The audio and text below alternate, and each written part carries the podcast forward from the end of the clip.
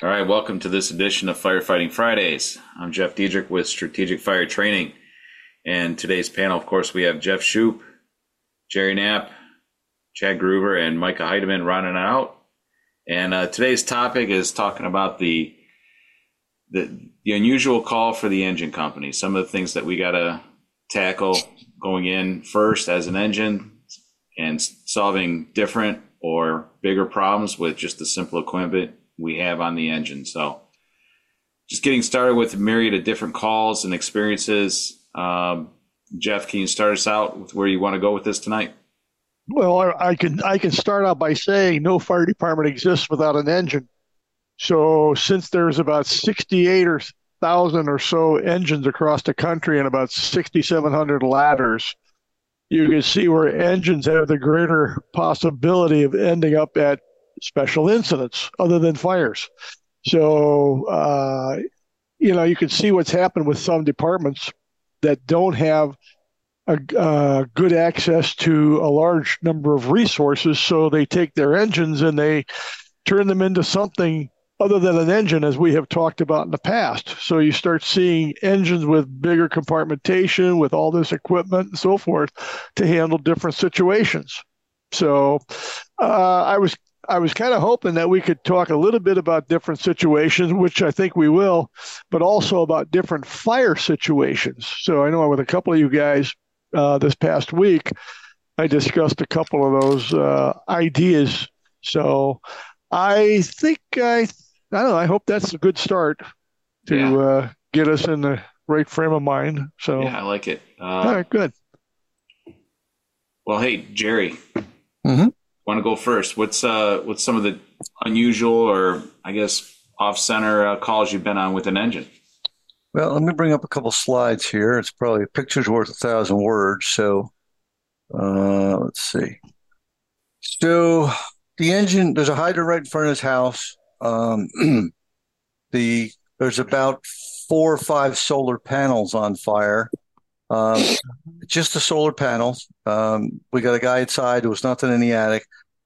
So I have a 15/16 smoothbore nozzle in the driveway, and I'm like, well, probably not good to put that on an electrical fire, which is what this is.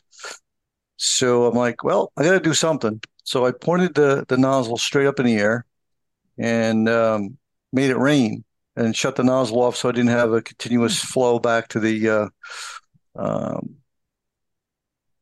back to the nozzle of electricity. And I am having a hard time advancing these. Let's see. So, oh yeah, okay. I was kind of over here. That's not me. That's somebody else. But I was over here in the driveway with here's the line, right?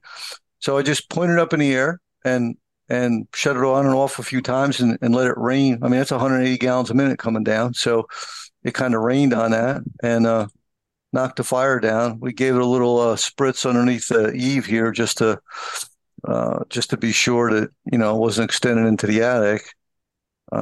This, obviously, an aerial view. You can see there's probably, I don't know, three to six panels that were burning.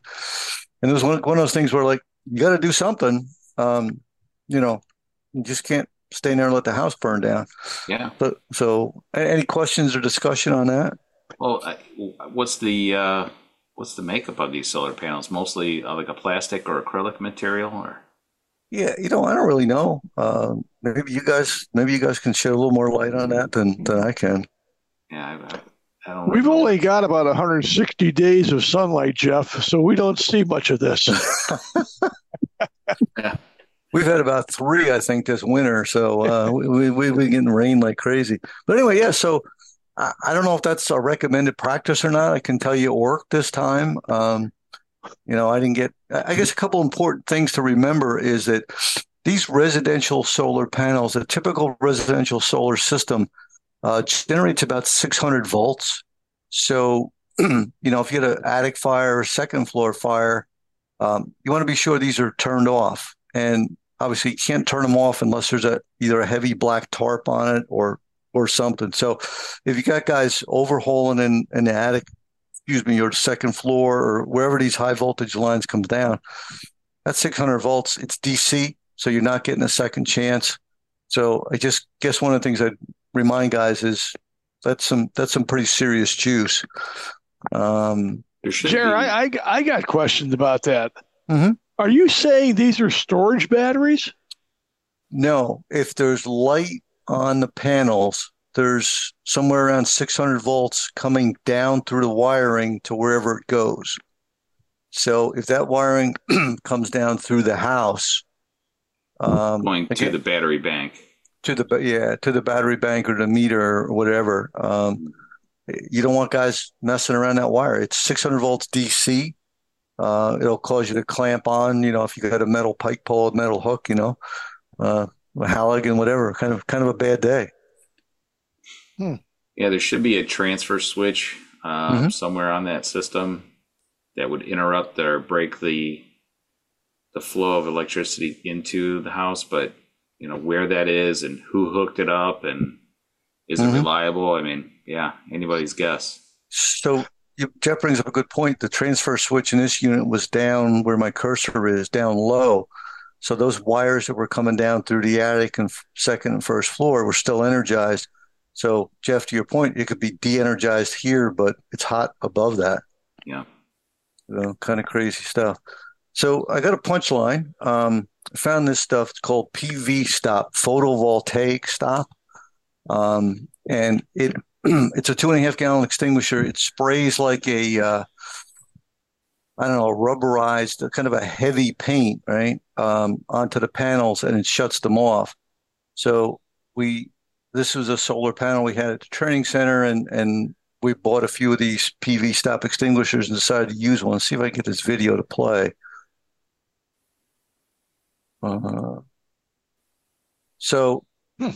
That's coming out of the extinguisher. It's got about a 30-foot range.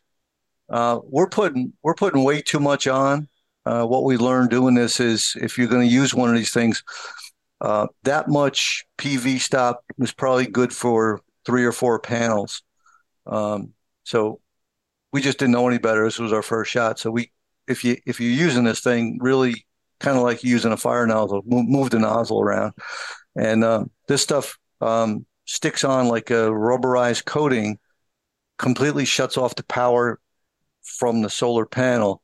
Mm-hmm. And when it's dry, it dries in about 5 minutes. You can just peel it off like a rubber glove or something. So it doesn't damage the undamaged panels. Oh, that's pretty interesting. Yeah, it's pretty cool. And it's commercially available, Jerry? It is. If you go to PV Stop, it was invented by an Australian electrical engineer, actually. FDNY has experimented with it. They bought some. I forget which units they put it on, but they had a fire at a solar panel vehicle charging station, and because they couldn't stop the electricity, they couldn't stop the fire. So they called. I think maybe Hazmat has this. I'm not sure. Anyway, they called them, sprayed it, kind of turned the electric off, and with the PV Stop, and allowed the electrical fire to go out. So. Oh, great idea. Do you know anything about the extinguisher then that you guys had, like how much weight it carries? And it looks like a regular water pressurized water extinguisher. Mm-hmm. What do you do, hook an air chuck up to it and recharge it? It's just like a PW. Yeah, it's preloaded. Pull the pin, aim, squeeze. Well, what is it? Point, aim, squeeze, sweep. So the bad news is they're not refillable. I want to say they're $400 a piece, but I don't know. It's just something new. I kind of like to experiment with it, and that kind of stuff. That might be a good thing. I know we're supposed to be talking about engines, but where I am, we have a lot of those solar panels on the roof, like you are, like you just showed us. Mm-hmm. Just put it in the bucket of your truck, get up above it, and spray it down. Mm-hmm. Sure. Yep. Yeah, excellent. So that's my 2 cents. So, yeah. So I guess I'm questioning. So those things are charged if there's light on them. Mm-hmm. Wow. Yep. Yeah, we never dealt with those in the city. You could see the little white lines on it that it was knocking out on your video, Jerry. Mm-hmm. You could see the grid system in there. Mm-hmm. And then it was totally covering it. Yeah. That seems to cover it really well. Like I said, we gobbed it up way too much. We just didn't know. But it seems like seems like something to think about. If at all you later get anything out of that one, it's if you can cover the panels, you can stop the electricity. So correct. It's a charging station and you can get a tarp over it. Mm-hmm. You probably shut the electricity off, you know. Mm-hmm. What's the weight of those? Without any fire, just as they sit up there in the roof. Yeah, because is there anything, you know, like, for example, you take a look at these houses today with the truss roofs, and if there's fire in the attic, is there any weight that's going to be causing the...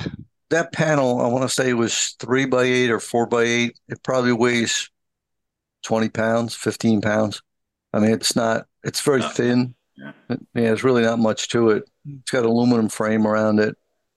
A quick internet search says that they average 40 pounds. Okay. Yeah, I would think that the bigger hazard is the battery bank somewhere in that house. Mm-hmm. And if there's a fire going on somewhere in or around that area, that's going to be the choker right there. I just saw an ad today. Our utility company is giving away free battery packs to homeowners. So, you know, probably same thing happening in other guys' areas as well. Yeah. I don't know. Somebody calls me at least once a week asking if I want to convert to solar power. Mm-hmm. Sure. Same here. Yeah, not here. A lot of sun down here. A lot of sun. No. We don't have a lot of sun. We have a lot of liberals. So. No. That explains the free batteries. Yeah, somebody paid for them, right? Yeah. Whoa. Yeah. The ratepayers are paying for them, you know. Oh. Actually, I can't resist saying this. We had a planning meeting with the local utility, and the guy was very proud that he had an electric car, and he insisted it was zero emissions. So when I said, well, where does electricity come from? You know, he goes, oh, no, it's zero emissions. And I go, oh, yeah, I got it, yeah.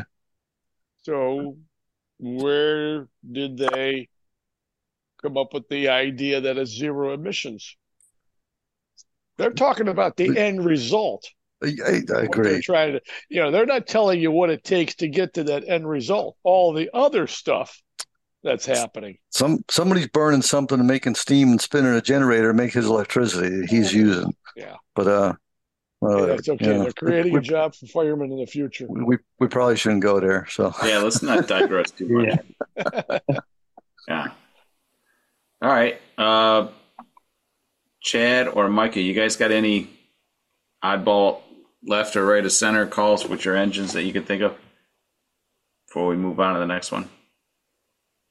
Chad, I'll let you go. The only thing that I have in our city, we have a little bit of everything, but the only thing that takes us out is that we're an airport. Our engines have to respond to the airport. And what's that like? Well, I mean, we have a big crash truck too. Shupe's actually seen our crash truck. It's enormous.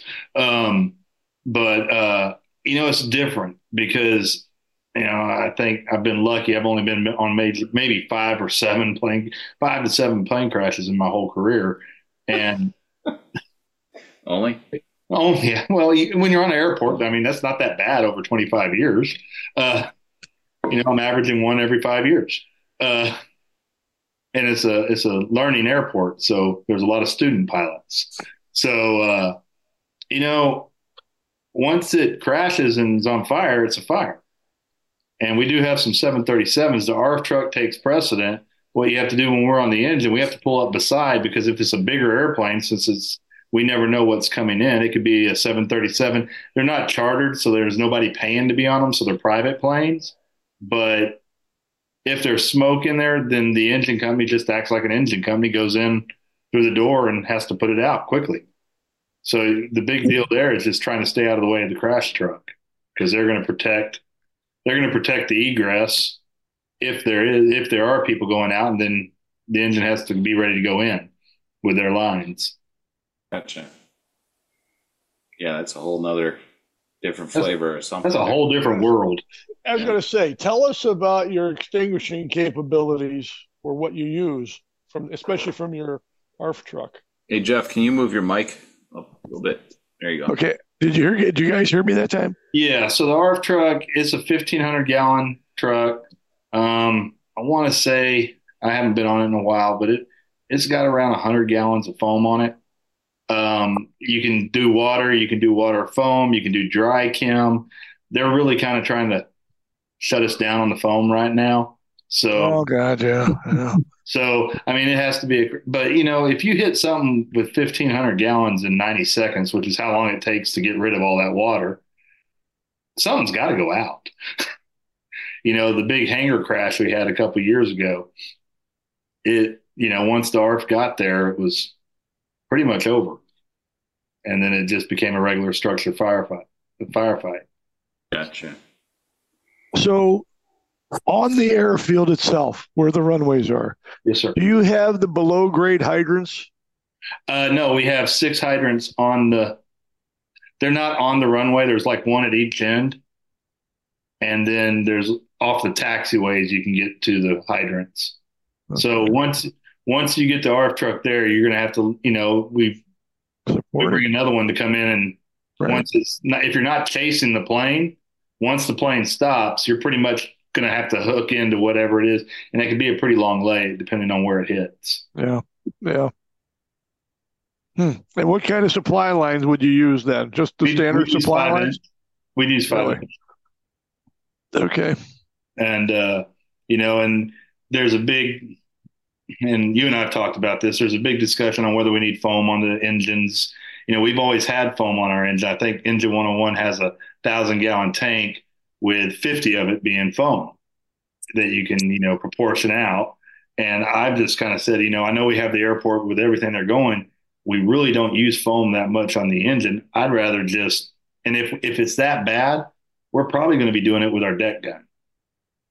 And I just said, you know, we've talked about it. If you need foam, just give me a 5-gallon bucket of foam. I'll batch mix the whole tank and just, you want foam, turn on anything. So. Good way to clean out the inside and all the seals of your pump.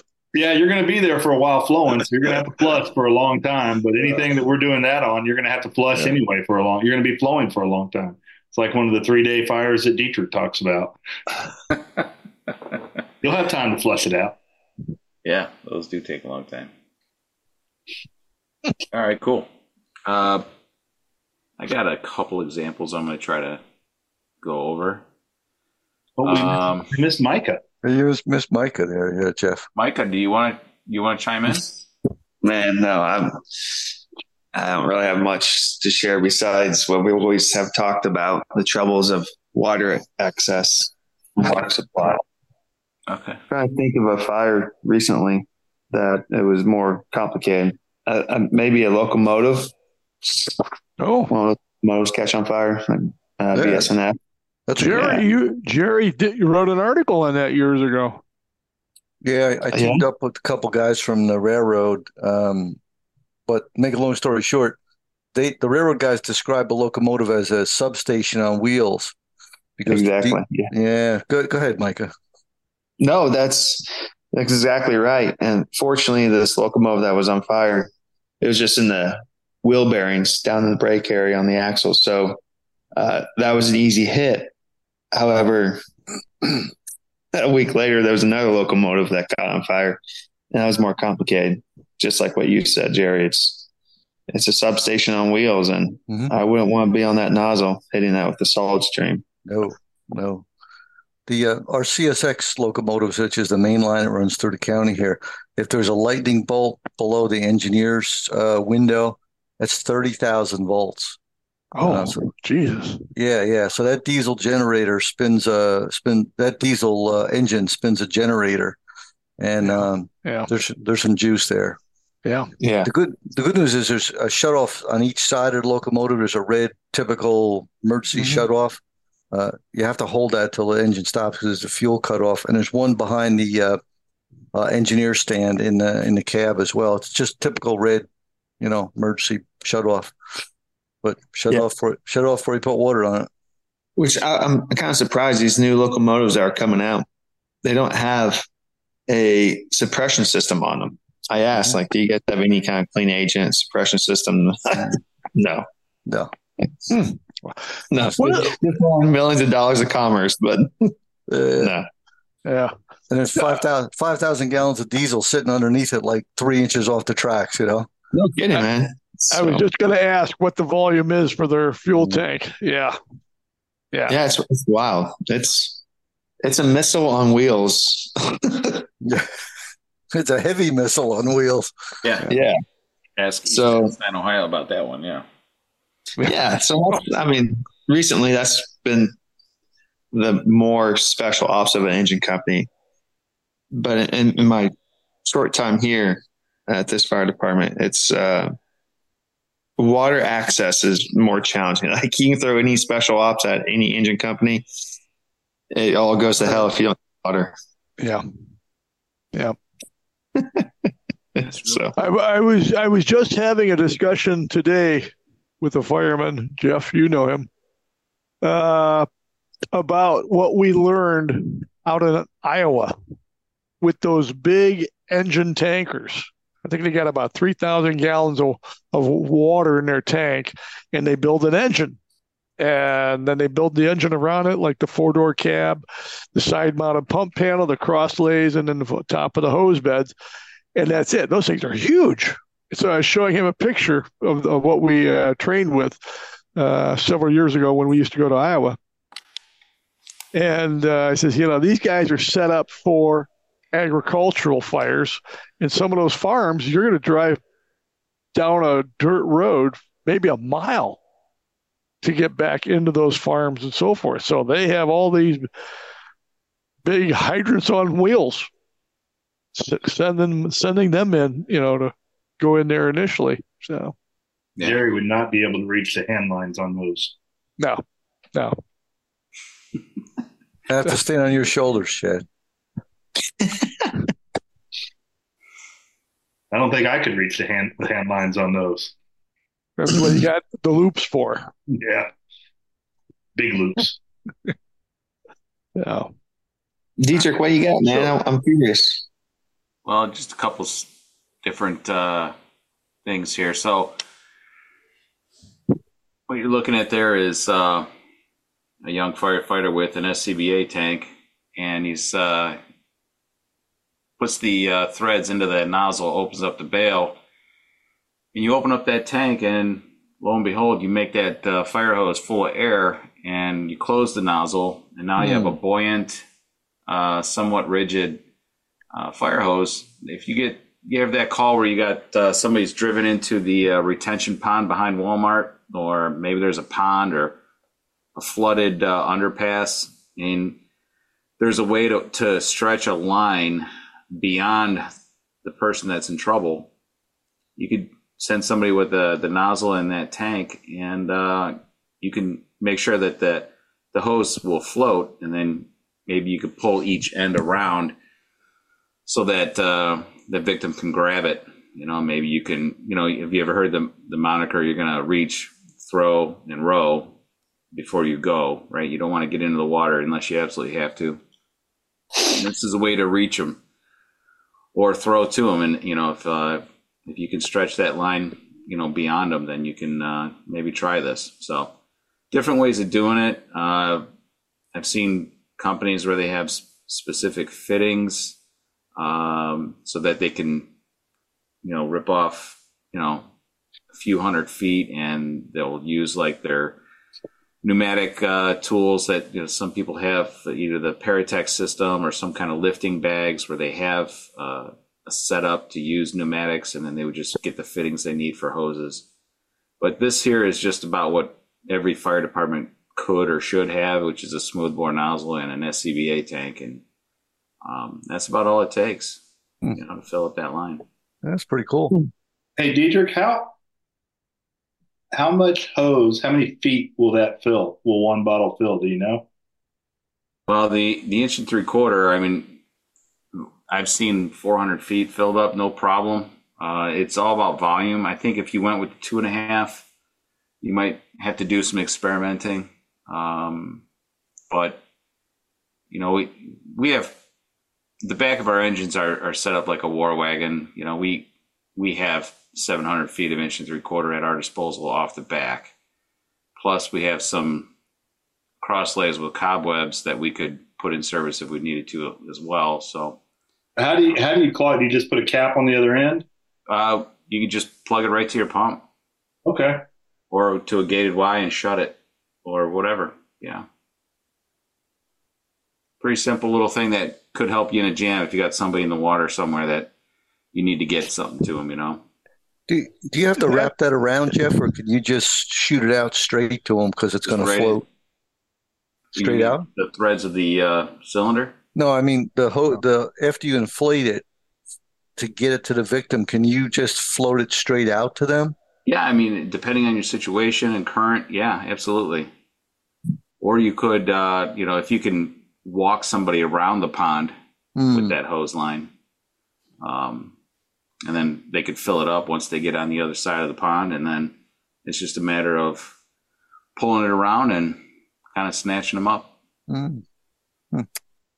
Just a different way to get to somebody. Yep. Yeah, we've taken a rope and secure the bale and take it, throw the rope bag across. That's how pull the hose across.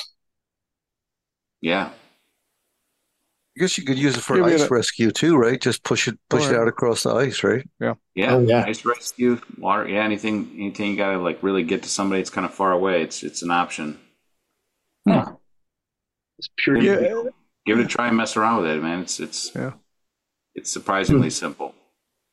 I don't think we'll have an ice problem down here, but no. Okay. Well, you do actually once a year. You do. We seem to remember some Texan really complaining about ice. What, a year ago? We heard some whining and crying going on. Yeah. We wanted to feel sorry for him, but no, it just wasn't there. I'm sorry, I do not recall. Hey, and FYI, so you were asking about volume of the hose. Sure. And how much air. Jeff, are these 40 cubic foot cylinders? Is that what they hold approximately? Yeah. Huh? Yes. Okay. There's 231 cubic inches of water in a gallon. So if we're looking at replacing that with air, what would we say? A 50 foot length of inch and 3/4 weighs about 53 pounds. Right. Divide that 56 pounds. Yeah. Yeah. So divide that by your 8.3 and you'll see, you only got a few gallons of water in there in that 50 foot length of hose. 6.3. Convert that to air. So you can see that cylinder right there is going to give you, like Jeff said, you can go 400 feet with no problem. Especially for the inch and 3/4 hose. So, like I say, just an FYI. Yeah, appreciate the math real quick there. Yeah. Good. Wow. I'm a public school graduate. back when school worked. Barely. Try that. Barely. That like pure D witchcraft to me. But speaking of witchcraft, this next photo's there's some firefighters with some ropes and a ground ladder. I would think that there are some companies out there that initially get taught to do some type of, vertical rescue using the ladder as a gin pole type scenario here. We're using rope as guy lines to tie it back to the engine, and then just any kind of simple mechanical advantage you may have at your disposal. Not sure what's going on in everybody's town, but we do carry a fair amount of rope equipment. We do have a park system in our first due. We do, I would say 3 to 6 park rescues a year. And so this stuff comes off our engine quite a bit. So with that, our crews are practiced, and, I have them work on 3 different knots and that's it. We tie as little as possible and pre-rig wherever we can, but, clove hitches, figure eights, and bowlings will get you through just about anything you really need to do. Thank you. And then this example here, we've got the 24-footer butted at the rear tire of the engine. We're using one piece of rope as a as a guy line. It's tied back, and there's a couple of figure eights that are looped around the beams of the ladder. Hey, Jeff, we're not seeing your slide. What's that? I'm still on the air bottle slide. Are you really? I'm looking at this other one. I think if you double click on a slide, that's what I had to do. There you go. Okay. Yeah. So you can see how that blue rope is one rope, and then the orange is the other. So pretty simple setup for us. Yeah. Just a couple of knots and some rope here, and we're ready to go. We're ready to pull something up out of that sewer vault right there underneath the truck. Just a quick down and dirty, throw the 3-to-1. Yeah, you're pulling it up. There's not a break. There's not a belay. But if you're trying to yank somebody up 6-8 feet and there's 4 of you standing there, this is something that's absolutely possible. So all things considered, if it's a confined space, are they engulfed? Are they, taken by some oxygen deprivation? Or did they just fall down the ladder and break their leg? What's the case as far as getting somebody up and out of there? So initial engine company could really make a difference here on getting somebody up out of a jam. And the possibilities are, there's quite a few where you may need to do something like this. So even if it's just lifting something heavy off of somebody, you could potentially get that done here. This would work better with a 4-to-1 versus a 3-to-1, but I just asked my firefighters to come up with a mechanical advantage, and they train a lot on just setting up at 3-to-1 Z-drag, so that's what they did. So, okay, good enough. You need to pull somebody up a few feet, you could definitely do it. So. Hey, Jeff, I saw at FDIC a couple of years ago a thing called a sling link. Yeah, that's been out for a long time. That was Jim McCormick child, I believe, when I was doing RIT back in the early 2000s quite a bit. That's where I found it. It was called a mast sling device from the, I believe, in the military. And the fire service one is multi-looped. It's 5 loops of webbing, different colors, red for the legs and yellow for the arms and a green for a overhead cinch. And it works really well. Especially in a hasty harness situation like this, they're perfect. And we keep one of those with our RIT kit, and that is absolutely what we would use in this situation if we had to get down and put it on somebody to get them up and over something. It's a great device. Another thing that device is good for is the bag that you keep the sling link in is really good for your hydrant, your water can rope bag. Yep, it is. Perfect. You can put that case right on your strap for your water can and hold 50 feet of rope really well. Yeah. Hey, if you can't do at least 2 things with it, it's worthless in the fire service. So. Oh. Boy, I've learned something here. There you go, boss. Hey, I got a question for you, and this goes back a long time. You see where your ladder's tied off on the engine. Yeah. You have any preference or any reason to tie it off to whatever? If you remember, a lot of the old engines had the eye hooks, the big, 1.25-inch bolted things that would sit in the bumpers of your engines. They're like tow hooks is what they are. Yeah. In the front and the rear.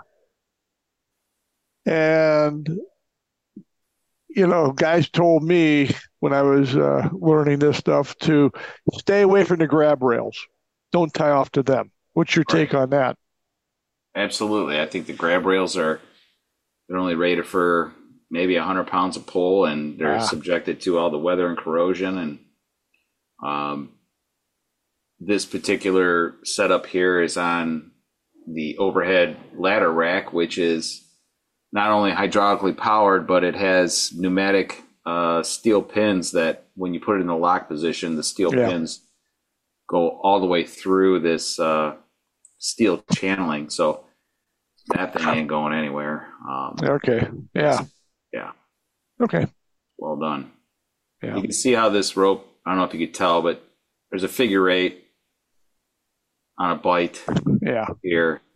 There's a few arm lengths between it, and then there's another figure 8 and a bite, and that's all we're using to just go over the tips of the ladder there. And it makes a nice long angled area for the mechanical advantage to hook to. You're not on the rungs. The rope is taking that force and splitting it, so it works really well. Witchcraft, right? Mm-hmm. Rope stuff. Does she have a pointed head? What's that? No, never mind.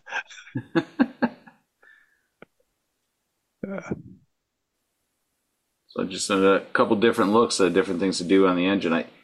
One of the other topics I could bring up is going on hazmat calls with your engine when you're first due on a hazmat call.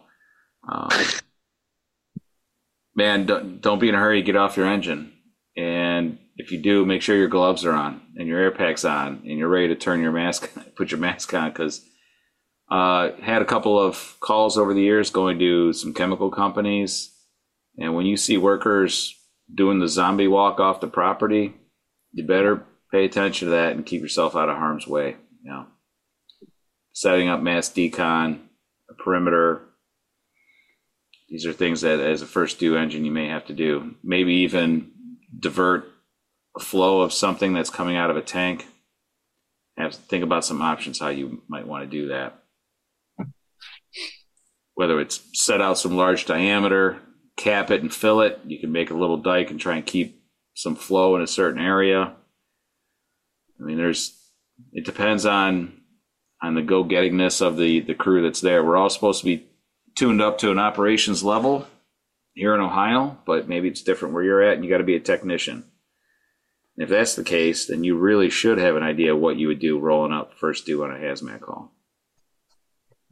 I think a lot of that comes back to, once again, your training and so forth, checking where the wind is.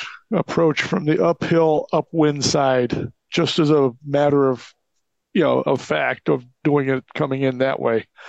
So, yeah. Jerry, you've got a lot of experience with hazmat. What's some of the things you might have said over the years to engine company crews? This is one of my favorites. I had been in the department, I guess, about a year, and we were doing a walkthrough of the local chemical company. So I was all bright-eyed and bushy-tailed, right? And I see this spherical tank. It's probably 30 or 40 feet high. And that's pretty cool. And this company made, they mixed chemicals, and it was a precursor. They would send it down a line for, another company to use. So I noticed around this tank, there's a post and like a little birdhouse. And it was like 4 or 5 of these around that tank, So I asked I don't get the birdhouse thing. Oh, the guy's like, I'm really glad you asked. That's our cyanide tank. So if that's leaking, when you come racing down here, go to the birdhouse, get the flare gun, and light it on fire, because that makes it non-toxic. So about then I'm going, I don't know about this fireman thing. This probably isn't so good, But, whoa. Yeah, it's like, holy crap, But, Jeff, to your point, you roll into a chemical company. These people work with this stuff all the time. Yeah. And we're sometimes fat, dumb, and happy, and it's like, holy crap, it's bad stuff. Yeah. Shouldn't be any surprises in your first due. So if there's one in there, you better have an idea what you're going to do if you're called there. Yeah. Yeah. Have a plan. Work the plan. Up by us, our engine companies, pretty much everybody has a foam line, and to Chad's point. The 5-gallon bucket of concentrate with a 95-gallon minute adductor with a nozzle that matches it. I mean, I think that's, for us, that's an operation that every engine company should be able to function with. And obviously, you got 2, 3, 4, 5 buckets of foam. It's not going to last real long. You figure. Nope, we lost your audience. Lost you. Got me now? Yeah. Got 2, 3 gallon, but you got 2, 3, 4, 5 gallons of foam. It's not going to last very long. Go. Okay. Thanks, Director. So a couple of you know, a couple of minutes per 5 gallon bucket at 100 gallons a minute. But we train our guys to, like, for example, at a gasoline tanker truck rollover or whatever, cut a rescue path, you know, try to save life if you can, obviously, you got an automobile entrapment or something with fire, you know, you can use it there as well. But a hand-line foam operation is a standard operation for us. A couple of important things, generally around 200 PSI going into the ductor because it's using so much energy to suck that foam out. And depending on what nozzle you got on the end, usually want somewhere around 100 PSI to generate some bubbles at the end. So that's kind of a standard operation for us. What's some of the limitations, though? You're talking about a hand line, so we're putting firefighters in the engine within, 400 feet of the problem. Mm-hmm. So at what point do you look at the problem and say that's beyond our hand line foam capability? You mentioned a tanker or a truck, but. Yeah, I mean, that's the key. You got to know what. It's just like applying water to fire. You don't use a booster line at a structure fire because you don't have enough flow. Same thing with foam. A good rule of thumb that I was taught was whatever your nozzle, your foam nozzle flow is, put a zero on the end of it, and it'll handle a spill fire of that square footage, right? So if you got a 95-gallon nozzle, it'll handle 950 square feet of a spill fire, not in depth, which isn't a lot. What's that, 20 by 50 is 1,000 square feet, I guess. So you're right, Jeff. You got to know the limitation, and it's something you got to practice with, just like you guys do with the rope. That's great. You got those guys tuned into that. They need to be tuned into their foam line too and know what it can do and what it can't. The other thing we see real quick, and I don't want to get carried away here, but when guys, if they don't think water is going to work, they put foam on it. Well, foam is for flammable liquids, right? Foam is for flammable liquids. It's not for whatever you think, right? So it's kind of a specific tool that the engine, I think, in our area, in my county, we used to have flammable liquid pits at our training center, and guys would apply foam there, and it was just something we did. Yeah. A couple of things. Number one, I'm a believer in the adductor. What Jeff brought up is a very important thing. How long is an 1 3/4 foam line supposed to be coming from the adductor to the nozzle? Was it 150 feet? Yeah, that's the max. Okay. So you have engines that have, they say they got foam capabilities, and they got 200-foot pre-connect. And the other thing is you're right on, Jer, about that 200-foot going into the adductor to draw out that concentrate. And yet they're pumping at the old pump pressure. So you're turning white water out there in a lot of cases. Okay. But the thing from a strategic and tactical standpoint, so we were talking earlier about coming into an incident, approach from the uphill, upwind side. And do you want to have your engine and your people and all your people around that engine up that close to that problem? And that's where I'm a firm believer that, no, we shouldn't have built-in foam capabilities. We should have that adductor on there so we can hook it into like a 2.5, stretch it to where we're going to operate, and then use your 150 feet of 1 3/4 off of that to deliver that foam. But, you find so many cases, and you've seen them over the years. Every so often you see an engine that's burned up because they were right there in the spill zone or whatever, or the vapors took off, and they couldn't get away. And you guys know the story. And to me, that's, one of the basics of the engine operations, being able to create a foam line at a distance. We talk about the 2.5 and it being the king of hose lines because of its versatility. Now it can act as a supply line for that adductor. Down the way, So the other thing is foam capabilities. At one time, I don't know if they're still doing it, but we had several engines. I think it was 10 engines were set up with the big foam, hydrofoam nozzles, the 500-gallon-a-minute nozzles. And they had the big pickup tube. I think the pickup tube was like an inch and a half. So you guys talk about going through foam.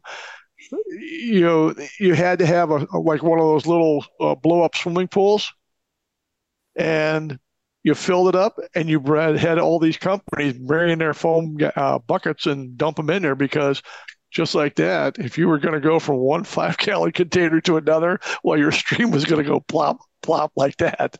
And you just wanted to have that consistency. So you took something as simple as one of those swimming pools and marshal all your foam concentrate in there, and then draw from that when you start your application. Mm-hmm. So, those lost arts, man. Not a lot of people practicing anything like that now. You know? Yeah. Well, go on.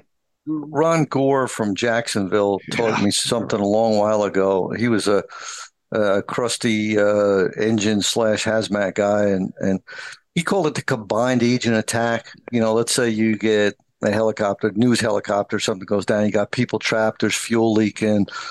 You know, maybe you got a car accident, industrial accident, whatever it might be. Use your fog spray in the engine to push that fire away. Use the dry chem, either a combination with that or before or after it, to knock down the fire. You get that quick knockdown with the dry chem. And then your third step is, you know, seal it up with a little bit of foam you got. So you're using, you know, you had a couple of 20-pound dry chems on the rig. Hopefully you got at least one. I'm not a big fog guy, but you got one fog nozzle for those kind of fires. And then, you know, you got your foam nozzle. So those agents together can, or sequentially, could do a pretty good job for an engine company. It really, you wouldn't think would have much flammable liquid firefighting capability, you know? Yeah. Haven't heard about that yet. That's a good one. So combined agent attack. Yeah. Yeah. I like that. But like the military use it, for example. I don't know if they're still using it. Like on aircraft carriers, they'd have a foam line. And Chad probably knows more about this, but a foam line over a dry chem line or vice versa. I forget which is which. Yeah, we have the dry chem is actually carried by the water line. And so it's got a dual handle. Mm-hmm. So you turn on your water and then you turn on your dry chem, and it carries in the center of the water. Wow. Yeah, that's a great idea. So you get a little cooling, you get a little fast knockdown, you get a little bit of everything. It's in the Purple K. Oh, boy. Yeah. Haven't heard Purple K in a long time. Yeah. Purple. It's not a Kansas thing. It's not a Manhattan, Kansas. It's not a Kansas thing. Not a Kansas Purple K. Jesus. It's a Mary Harden Purple. Do you guys see this? What do you got there, Jeff? It's a cutout from 1985. Can you guys hear me? Can you guys hear me okay? Yeah, now we can, yeah. It's a news clipping of an incident I was on back in January of 1985.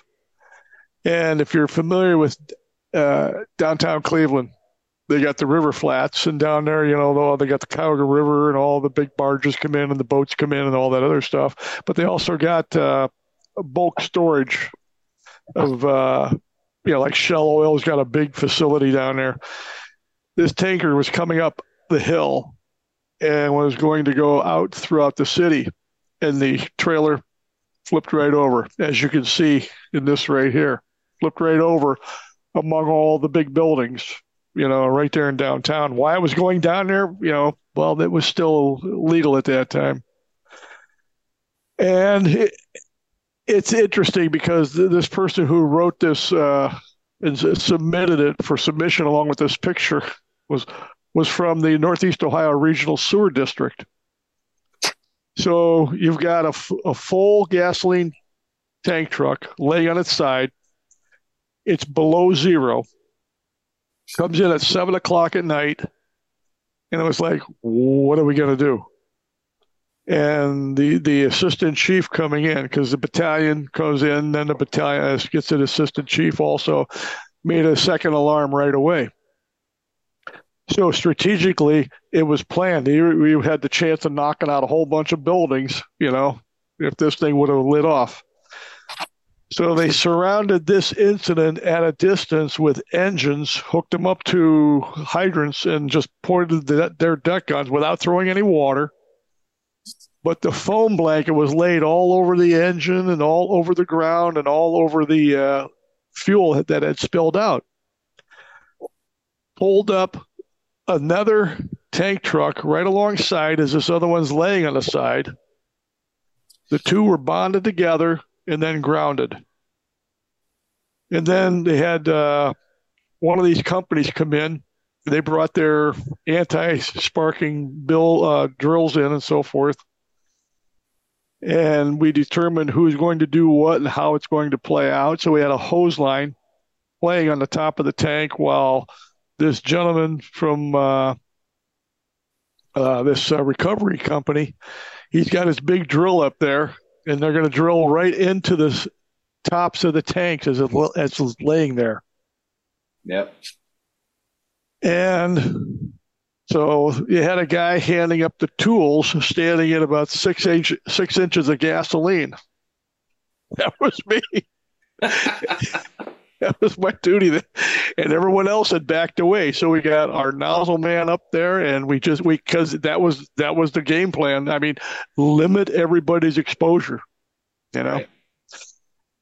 And we had enough foam. And the other thing about foam, Jeff, is that you apply and you reapply. You apply and you reapply because, my God, we like I said, we were sloshing around.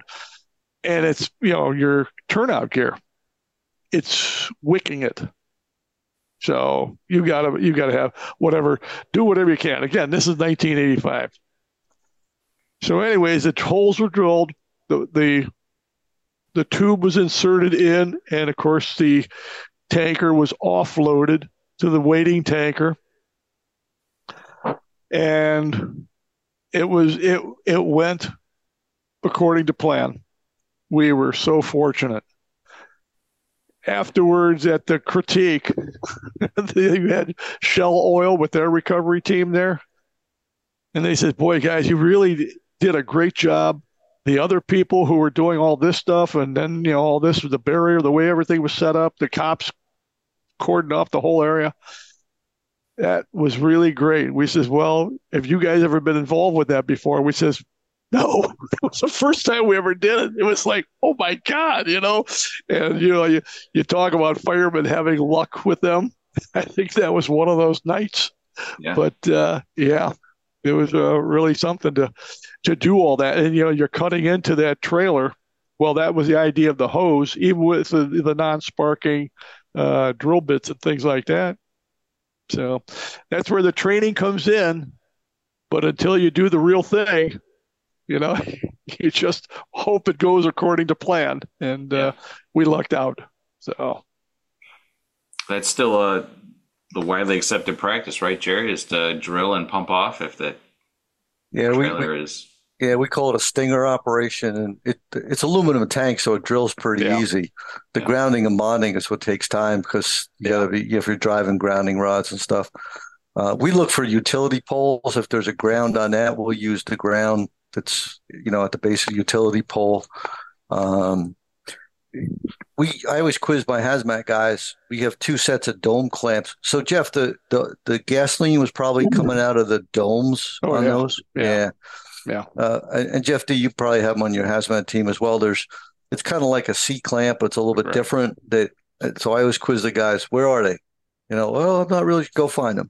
And there's in the front compartment of each of our rigs is a set of dome clamps just for that reason. Yeah. We used them probably about 5 years ago. We had a diesel truck overturn. It was a straight body diesel. We slapped those babies on. We're like, good. Really? Yeah. Yeah. Dome clamps. Yeah. So have they, meaning the manufacturers of the trailers, have they created the dome clamps so if the trailer does tip over, that the domes don't get pushed by the product, pushed open? I can't answer that. I know the domes are clamped down, but these are like free. You just clamp them on and screw them down. Yeah, yeah. But I don't know. Maybe Jeff D knows more about domes than that. Well, depending on the cap, they could be vented, depending on what their design is for, and you're going to get leakage through the vents and. Yeah, there's different applications for it. We just had that tank truck you know, just a few miles down the road from my house here, Jeff. I called him that day to ask him if he had been on that call where that tank truck loaded with, 7,000 gallons, they said, of diesel fuel went right over the bridge. And of course, there, you know, that, at that point, you know, well, it's all over. But and that was on the interstate highway. Yeah. That was a light for a couple of hours. It was burning for a long time. Wow. Yeah. Tragic. Yeah. Well, I think we rounded out some interesting calls for your engine company. Maybe it sparks a conversation or gets somebody thinking about something that they've done that's a little bit left of center for an engine company. But just be aware that, like Jeff said, we're the heart of the fire department. And when somebody calls for help, it's usually the engine that's showing up first. And you guys got to be ready to make a plan quick with what you got, depending on what you're looking at. So anybody else got anything to add? If not, we're going to wind this up. Jerry, Jeff? Oh, good. Chad, Micah? Okay. How long have we been doing it? About an hour. Yeah, about an hour. Already. Okay. All right. All right, well, guys, thanks for adding what you had there. Appreciate it, and hope everybody else at home has got a chance to take something away. So you can still get us at strategicfiretraining.com. Hit the contact. You can email us and or get us on Facebook. Yep. All right. Hope to see you guys in the future. Y'all be safe. All right. Take care. Bye.